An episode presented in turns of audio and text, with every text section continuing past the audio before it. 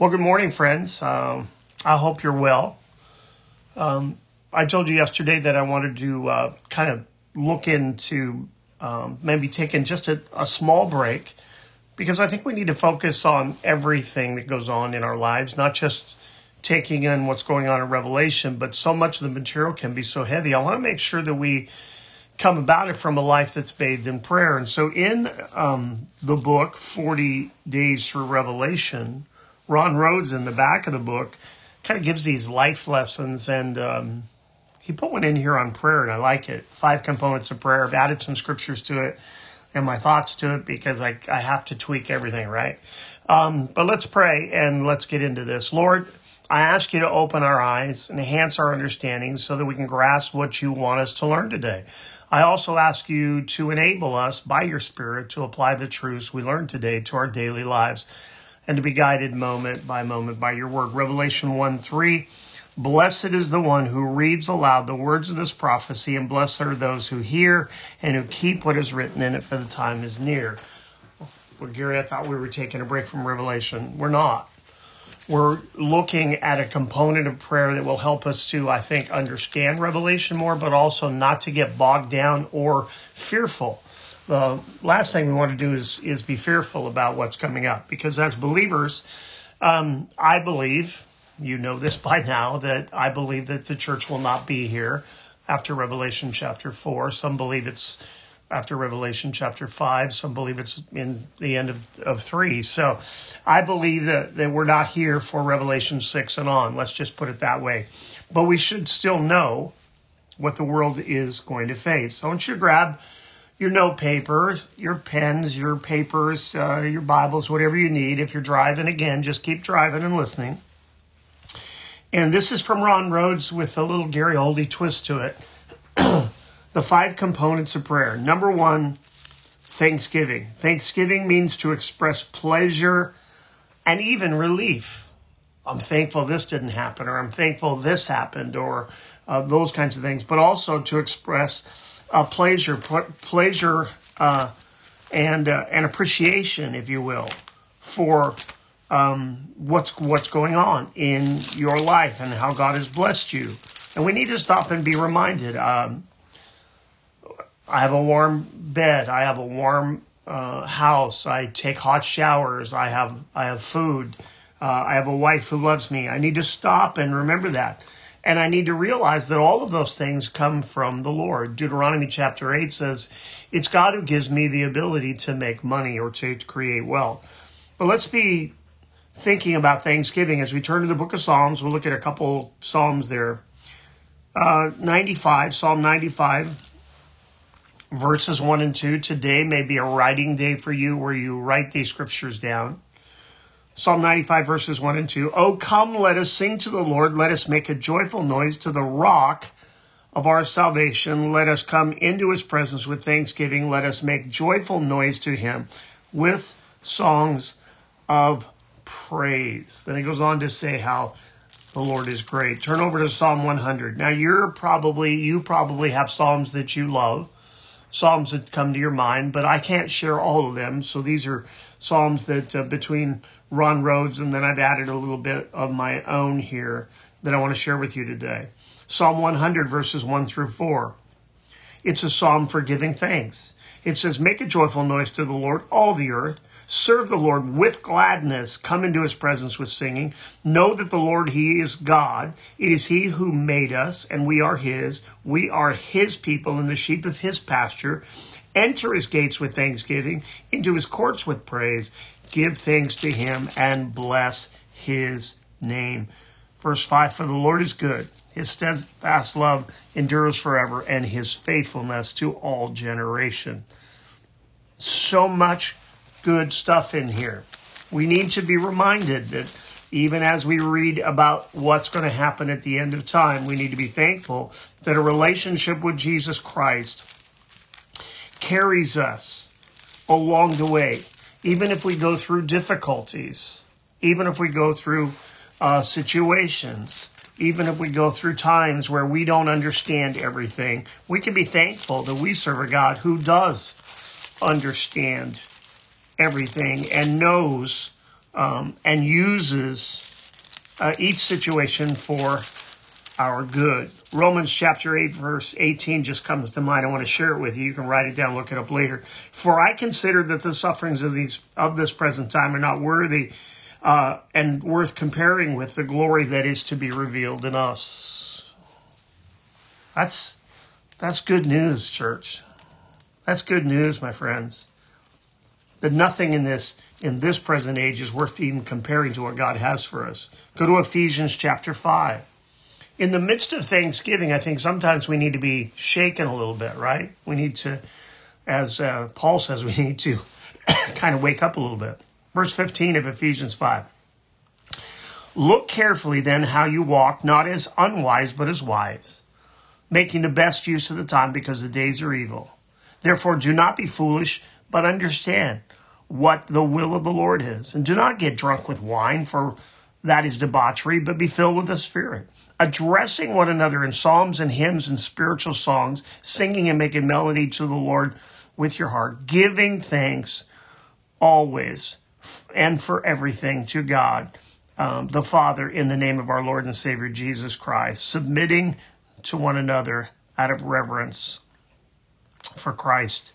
Notice that we're filled with the Spirit and we're giving thanks to God the Father in the name of the Lord Jesus Christ. See the Trinity? See, the word Trinity is not mentioned in the scripture, just like the word rapture isn't. But did you see the word, or did you see the Trinity in, act, in action there? I sure did. Um, the word rapture isn't in the Bible. It's an English word, but it comes from words from the scripture in both Hebrew and uh, in Latin. Um, also, um, as in, in Greek, there's a there's a uh, words that we use that would explain the process of the rapture without using the word rapture. It doesn't have to be spelled out with an uh, with an English word there for us to understand. Go to uh, Colossians chapter three, verse twelve. By the way, we will we'll be doing this prayer series for the rest of the week. So Wednesday, Thursday, and Friday. I think I mentioned this is podcast 544. I hope I did. I kind of got in talking there. Uh, so sorry about that if I didn't. Colossians chapter 3. You don't listen to me because I'm perfect, because you had turned me off the first day. Colossians 3.12. Put on then, as God's chosen ones, holy and beloved, compassionate hearts, kindness, humility, meekness, and patience, bearing with one another, and if one has a complaint against another, forgiving each other how should we do that? As the Lord has forgiven you, so you also must forgive. And above all these things, put on love, which binds everything together in perfect harmony, and let the peace of Christ rule in your hearts, uh, to which indeed you are called in one body, and be thankful. Let's read the other two verses just because they're good. Let the word of Christ dwell in you richly, teaching and admonishing one another in all wisdom, singing psalms and hymns and spiritual songs with thankfulness in your hearts to God. And whatever you do in word or deed, do everything in the name of the Lord Jesus, giving thanks to God the Father through him. What a great portion of scripture. We need to be reminded to be thankful. Second of all, the second component of prayer, and again, this isn't exhaustive. You can get books on prayer, and many of them will will help. The second uh, component is praise, which means to express warm approval or admiration. To express warm approval or admiration. When was the last time we did that to the Lord? Lord, thank you for another day. Thank you for breath in my body. Thank you for the Word of God. Thank you for your love and your care and your watchful eye over me. Psalm 34, 1 through 4. I will bless the Lord at all times. At all times. Even when I'm going through things I don't understand. His praise shall continually be in my mouth, meaning I will have in my mouth praise unto him. My soul makes its boast in the Lord. Let the humble hear and be glad. Oh, magnify the Lord with me and let us exalt his name together. Now the, the, the, the, psalmist is calling people together, say, hey, let me not sing alone here. Come harmonize with me and let's sing to the Lord. Let's let his praise continually be in our mouth. Verse 4 Because I sought the Lord, and he answered me and delivered me from all my fears. It's okay to, to praise God for the results. It's, it's not selfish to say, Lord, you gave me that promotion over all of these other people in the building, and I thank you for it. You gave me this wife who is a, such a blessing to me, and I'm thankful for that. Even though that I know there are um, there are less than perfect marriages out there, God, I'm thankful for it. Look at Psalm 103. Psalm 103. We could read the whole psalm. We'll read a few verses.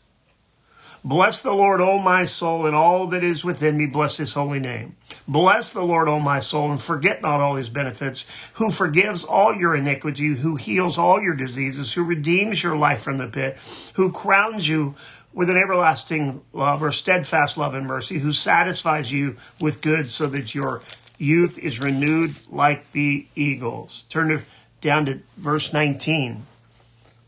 The Lord has established his throne in the heavens, sovereignty, and his kingdom rules over all. He's in control. Bless the Lord, O you, his angels, you mighty ones who do his word, obeying the voice of his word. Bless the Lord, all his hosts, his ministers who do his will. Bless the Lord, all his works in all places of his dominion. Bless the Lord, O my soul. What is, what is he saying here? Said hey, let's all just join in because he's in control. He's established his throne in the heavens. His view, like we talked about yesterday, is above all and it sees all. He misses nothing and everything is in his control. Look at Hebrews chapter 13, verse 11. This is a this is one that we need to understand. This is talking about Jesus' death says, For the bodies of those animals, the sacrificial animals, whose blood is brought into the holy place by the high priest as a sacrifice for, for sin, are burned outside the camp. So Jesus also suffered outside the gate in order to sanctify the people through his own blood. Therefore, let us go to him outside the camp and bear the reproach he endured. For here we have no lasting city, but we seek the city that is to come. Through him, let us continually offer up a sacrifice of praise to God. That is the fruit of lips that acknowledge his name. Do not neglect to do good and to share what you have, for such sacrifices are pleasing to the Lord. We need to offer up praise. We need to realize that as Jesus was um, crucified and Jesus was uh, looked down on and, and, and Jesus was killed outside of the camp. We need to go to him. Why? Because we need to not be comfortable in the city. We need to be comfortable in our relationship with God. What does that mean? It means that we're willing to sacrifice and we're willing to take any criticism because he took the criticism. Jesus said, Hey, if they hate you, they're going to hate me first. But I want to be hated as, as a, a one who brings praise unto the Lord. That even in my suffering, even in my difficulties, whatever they may be, they're not worth it. And they're not worth be uh, to compare with the glory that God has uh, for us. We'll cover one more today. Number three, worship. Worship and praise are different. Worship is the feeling or expression of reverence and adoration for a deity. A lot of people all over this world worship idols or worship things that um, they shouldn't worship. They worship people, they worship different situations, and that ought not to be so. So, how do we show them what is true about worship? By showing true worship to the true God. Let's go to Exodus chapter 20. Exodus chapter 20, verse 3. You shall have no other gods before me. You shall make a not make for yourself a carved image or any likeness of anything that is in heaven above, or that is in the earth beneath, or that is in the water under the sea. We have to be very careful, even when we put in our homes and in our gardens or around our necks or anything, that we're not making images that would take away from. If we're honoring God, that's one thing, but we need to make sure that we are honoring God and that our faith is not in our idols, Our faith is not in an image about God. Our faith is in God. So be very careful. Uh, I have been on the mission field uh, on mission um, uh, um, mission uh, trips. I don't know why that was so hard. Um, and, and I've talked to missionaries about it, and they tell you not to buy things from the people there that are uh, that that that that there are other idols all around in there. Like this looks like a good thing, but there are other idols around there because everything the missionaries have told me is that those are those things are presented to their idols as a form of worship, and then they sell them to people. So be careful if you're out there what you buy, what you purchase, because there's a spiritual activity involved in so much of it. Look at Deuteronomy chapter 6, excuse me, Deuteronomy chapter 5 and verse 7. Repeat of Exodus chapter 20. It says, You shall have no other gods before me. Did I know that was a repeat? Absolutely. Why did I repeat it then? Because I wanted to make sure that we caught it. I wanted to make sure that I brought this attention. I think we need to be incredibly careful. Our education can be an idol. Um, Singers can be an idol. Pastors can be an idol. Worship leaders. They are just people. We need to worship the true God. And we need to be, uh, as the definition says, we need to be feeling, uh, giving a feeling or expression of reverence and adoration, but only to God, no one else. Look at Psalm 95, verse 6. Oh, come, let us bow, worship and bow down. Let us kneel before the Lord our Maker. Whether that is physical kneeling in a church or in your office or whatever, or kneeling with your heart um, during the day just to give thanks to the Lord, we need to be constantly in an attitude of worship because what we have is beyond amazing. Let's go to Hebrews chapter 12, 28, a couple more scriptures and we'll close for the day. Therefore, let us be grateful for receiving a kingdom that cannot be shaken, and thus let us offer to God acceptable worship and reverence and awe. And verse 29 says, it goes on to say, because our Lord is a consuming fire.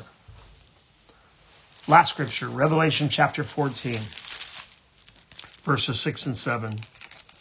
Revelation 14, 6 and 7. Then I saw another angel flying directly overhead with an e- eternal gospel to proclaim to those who dwell on the earth, to every nation, tribe, language, and people.